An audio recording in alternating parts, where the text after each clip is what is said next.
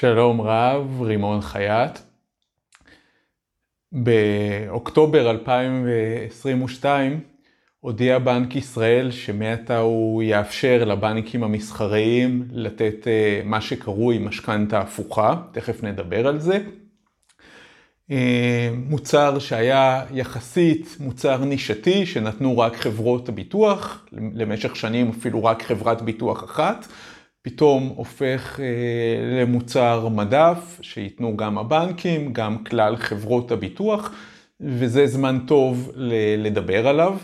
בסרטון הזה אני אדבר על למי מתאים המוצר, מי יכול לקבל אותו, לא תמיד יש התאמה בין שני הדברים, מה המשמעות הכלכלית, מתי כדאי, מתי לא כדאי לקבל את המוצר, ואני חושב שכדאי מאוד להכיר, לאו דווקא להשתמש, כי זה מוצר שיש לו גם הרבה בעיות, אבל אה, כדאי מאוד להכיר אותו לפחות.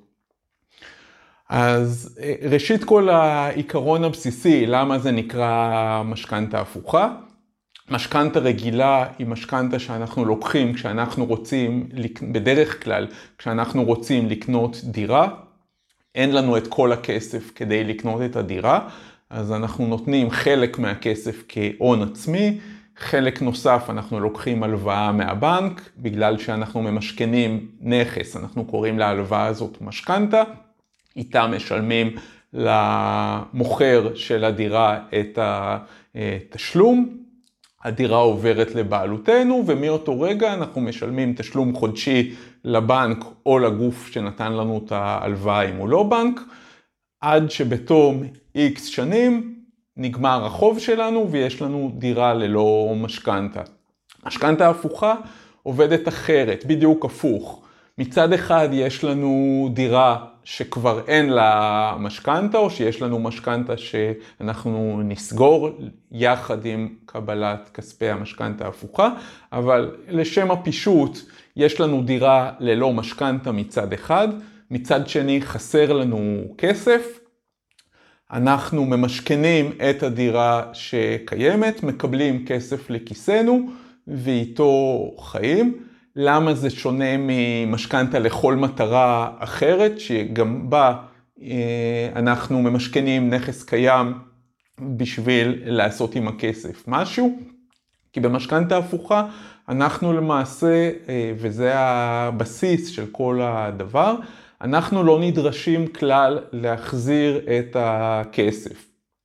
בגלל שאין דרישה מאיתנו כלווים להחזיר תשלום חודשי, אז ההלוואה הזאת מתאימה גם לאנשים, אה, או בעיקר לאנשים אה, מבוגרים. במשכנתה רגילה אני נדרש לסגור את המשכנתה בדרך כלל עד גיל 80 או 85 במקרים מיוחדים. זה תוחלת החיים הממוצעת והבנק רוצה שאנחנו נסגור את ההתחייבויות שלנו לפני. משכנתה הפוכה, אנחנו לא נדרשים לשלם לבנק שום דבר ולכן אפשר לקחת אותה גם בגיל מבוגר.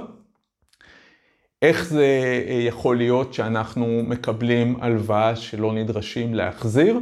אז זה לא שלא נדרשים בכלל להחזיר את הכסף לבנק, זה רק שאנחנו כלווים לא נדרשים להחזיר את הכסף לבנק. מי כן יידרש להחזיר את הכסף? היורשים שלנו. זאת אומרת, במקום תשלום חודשי למשכנתה, במשכנתה הפוכה קיבלנו סכום כסף מסוים. אנחנו לא משלמים שום דבר לאורך התקופה.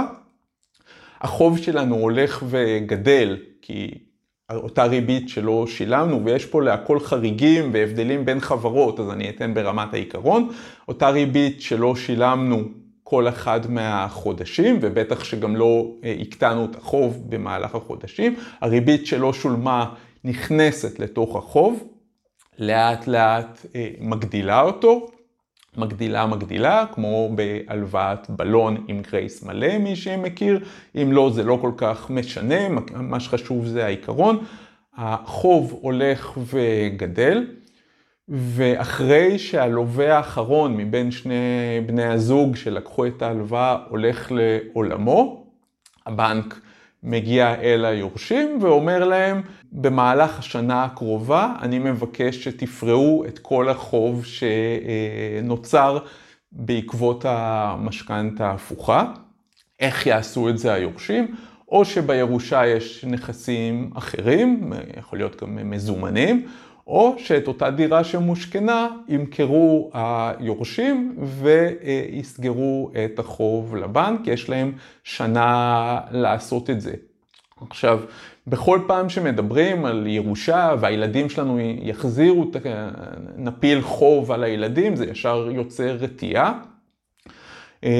אז הרתיעה היא לאו דווקא מוצדקת בהקשר הזה, יש פה גם המון חששות שהם לאו דווקא מוצדקים, אבל גם עניינים שבהחלט צריך אה, לשקול היטב היטב, ושלא ייווצר הרושם שאני מעודד לקחת את ההלוואה הזאת, יש לה גם הרבה בעיות, ולמעשה עד היום לא עשיתי סרטון ולא כתבתי מאמר על המוצר הזה, בגלל שגם לי יש רתיעה מסוימת ממחשבה של אה, מישהו עלול לקחת את זה כהמלצה. אז משכנתה הפוכה, כמו לצורך העניין אנטיביוטיקה, היא מתאימה במצבים מאוד מאוד מסוימים, והיא יכולה מאוד מאוד להזיק אם לוקחים אותה במצב שהיא לא מתאימה לו. מתי מתאים לקחת משכנתה הפוכה? אנחנו אה, נמצאים בתקופה שהמון אנשים שקנו דירות בעבר, יש להם אה, נכס ששווה כמה מיליונים. אבל מסיבה כלשהי הם לא אה, חסכו לפנסיה ובשוטף שלהם הם בקושי מתקיימים למרות שהם חיים בדירה ששווה נניח חמישה מיליון שקלים. אה, במצב הזה אפשר לקחת משכנתה הפוכה על הדירה, לקבל לכיסנו כסף ועם הכסף הזה להתקיים עד 120, אפשר לקבל את הכסף או בסכום חד פעמי ואז האחריות שלנו היא לדאוג שהוא לא ייגמר לנו, או לקבל אותו אפילו בקצבה חודשית ואז למעשה החוב הולך וגדל לפי החודשים שעוברים. אבל יש לנו מצב שיש לנו סוג של יציבות כמו אה, קצבת פנסיה, פשוט לצד הדבר הזה יש חוב שהולך וגדל.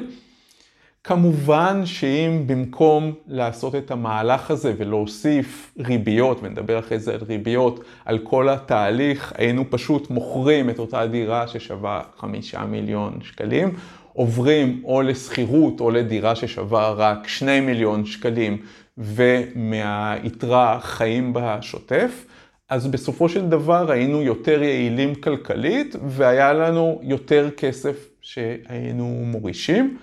אבל יש פה אה, דברים אחרים שצריך לחשוב עליו. לא כל אחד רוצה בגיל 70 לעבור, לעזוב את השכונה שהוא מכיר, אולי את הקרבה לנכדים, אולי אה, את המועדון, את החברים, את כל הדבר הזה, וללכת לגור נגיד בפריפריה במקום יותר אה, זול, או לעבור מארבעה חדרים לשני חדרים ולהקשות על הנכדים להתארח אצלו, ואפשר לחשוב על עוד הרבה סיבות. ומי שזה אה, בעייתי בשבילו לעבור דירה בגיל מבוגר, אז אה, משכנתה הפוכה יכול להיות פתרון. זה פתרון טוב גם אה, נניח אם אני רוצה לעבור לדיור מוגן, אני צריך לתת סכום כסף מאוד גדול. הרבה בשלב הזה מוכרים את הדירה, שכמו שאמרתי, מבחינה כלכלית נטו זה דבר יותר נכון אולי, אבל זה גם דבר שהוא הרבה פחות הפיך. אם אחרי זה לא הסתדרתי בתוך הדיור מוגן, כבר אין לי את הדירה לחזור אליה, אני צריך לקנות אולי דירה אחרת. לעומת זאת, אם לקחתי משכנתה הפוכה, נתתי את, את הסכום ההתחלתי לדיור מוגן, לא הסתדר לי שם מסיבה כלשהי, אני יכול אה, לצאת חזרה לדירה שלי, לסגור את אותה משכנתה, כי קיבלתי החזר מהדיור מוגן, ואני ממשיך את חיי. אה, מקרה נוסף זה אם אני צריך לעזור לילדים שלי, זאת אומרת, לא צריך, אם אני רוצה לעזור לילדים שלי, אז אני יכול על חשבון הדירה הנוכחית לקחת משכנתה הפוכה, לתת את הכסף לילדים שיקנו דירה משלהם או שיעשו כל דבר אחר, ואז יש לי גם פחות נקיפות מצפון על זה שהקטנתי להם את הירושה או משהו מהסוג הזה, כי למעשה אה, זה סוג של ירושה בעודי בחיים. אני נותן להם עכשיו מיליון שקלים. נכון שבסוף כשימכרו את הבית שלי, אז במקום מיליון יצטרכו אולי להחזיר מיליון 200 אלף בגלל כל הריביות שנצברו, אבל מצד שני יש להם עוד עשר שנים שהם עצמם אה, חיו אולי ביותר אה, רווחה או ביותר יציבות, בזכות זה שהם קיבלו ממני את המיליון שקלים עכשיו. בכל מקרה, מה שחשוב לדעת זה שהלווים עצמם, מרגע שהם קיבלו את הכסף, לא משנה שוב אם זה ב... בצורה של תשלום חד פעמי או בקצבה חודשית. מהם לא יבקשו אף פעם להחזיר את הכסף הזה. הם כמובן יכולים, אם יש להם איזשהו מקור להחזיר לפני הזמן, אבל אם לא, הם פטורים לחלוטין מלשלם את ההלוואה הזאת. כל ההתחשבנות של המלווה, בנק, חברת ביטוח, זה מול הנכס אחרי שהלווה האחרון הלך לעולמו. ובגלל שכל ההתחשבנות היא מול הנכס בלבד מצד אחד, ומצד שני החוב הולך ועולה, אמ, אז מי שהלווה את הכסף, הוא, אה, א', יש פה מגבלה, אפשר לקבל את ההלוואה הזאת רק מגיל 55 או 60, תלוי בחברה המלווה, אבל ככל שאנחנו אה, מבוגרים יותר, כך נקבל אחוז יותר גדול משווי הנכס. נניח שהנכס שלנו שווה 50, 5 אה, מיליון, ואנחנו בני 60, נוכל לקבל 10% מהשווי של הנכס, אה, כלומר 500 אלף, בסדר? כי החברה המלווה יודעת שמגיל 60, נניח עד גיל 90, יש לנו עוד 30 שנה שבו החוב הולך ועולה. היא לא רוצה שיהיה מצב אף פעם שבו החוב עלה יותר משווי הדירה, כי במקרה כזה היא מפסידה כסף. אין התחשבנות נוספת אחרי מכירת הדירה. אבל אם אני בן 80, אה, וחברת הביטוח מעריכה שיש לי רק עשר שנים עד uh, סוף חיי, אז היא תהיה מוכנה לתת לי גם 50% משווי הדירה, נניח שניים וחצי מיליון בתוך הדירה ששווה חמישה מיליון וכן הלאה. אה, אז ככה זה עובד.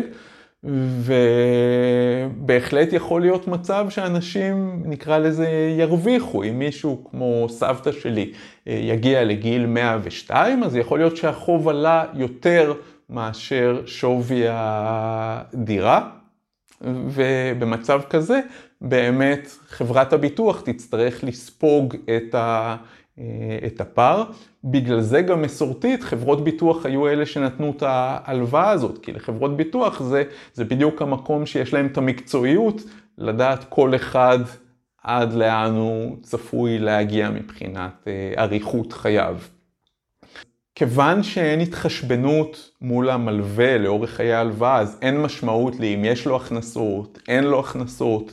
זה בכלל לא מעניין, הדבר היחידי שמעניין זה בין כמה הוא, אבל חשוב לומר שא', בגלל שההתחשבנות העתידית תהיה עם היורשים, אז הרבה חברות דורשות שגם הילדים של הלווים יהיו חלק מההלוואה, או ברמת יידוע או ברמה שהם ממש חותמים.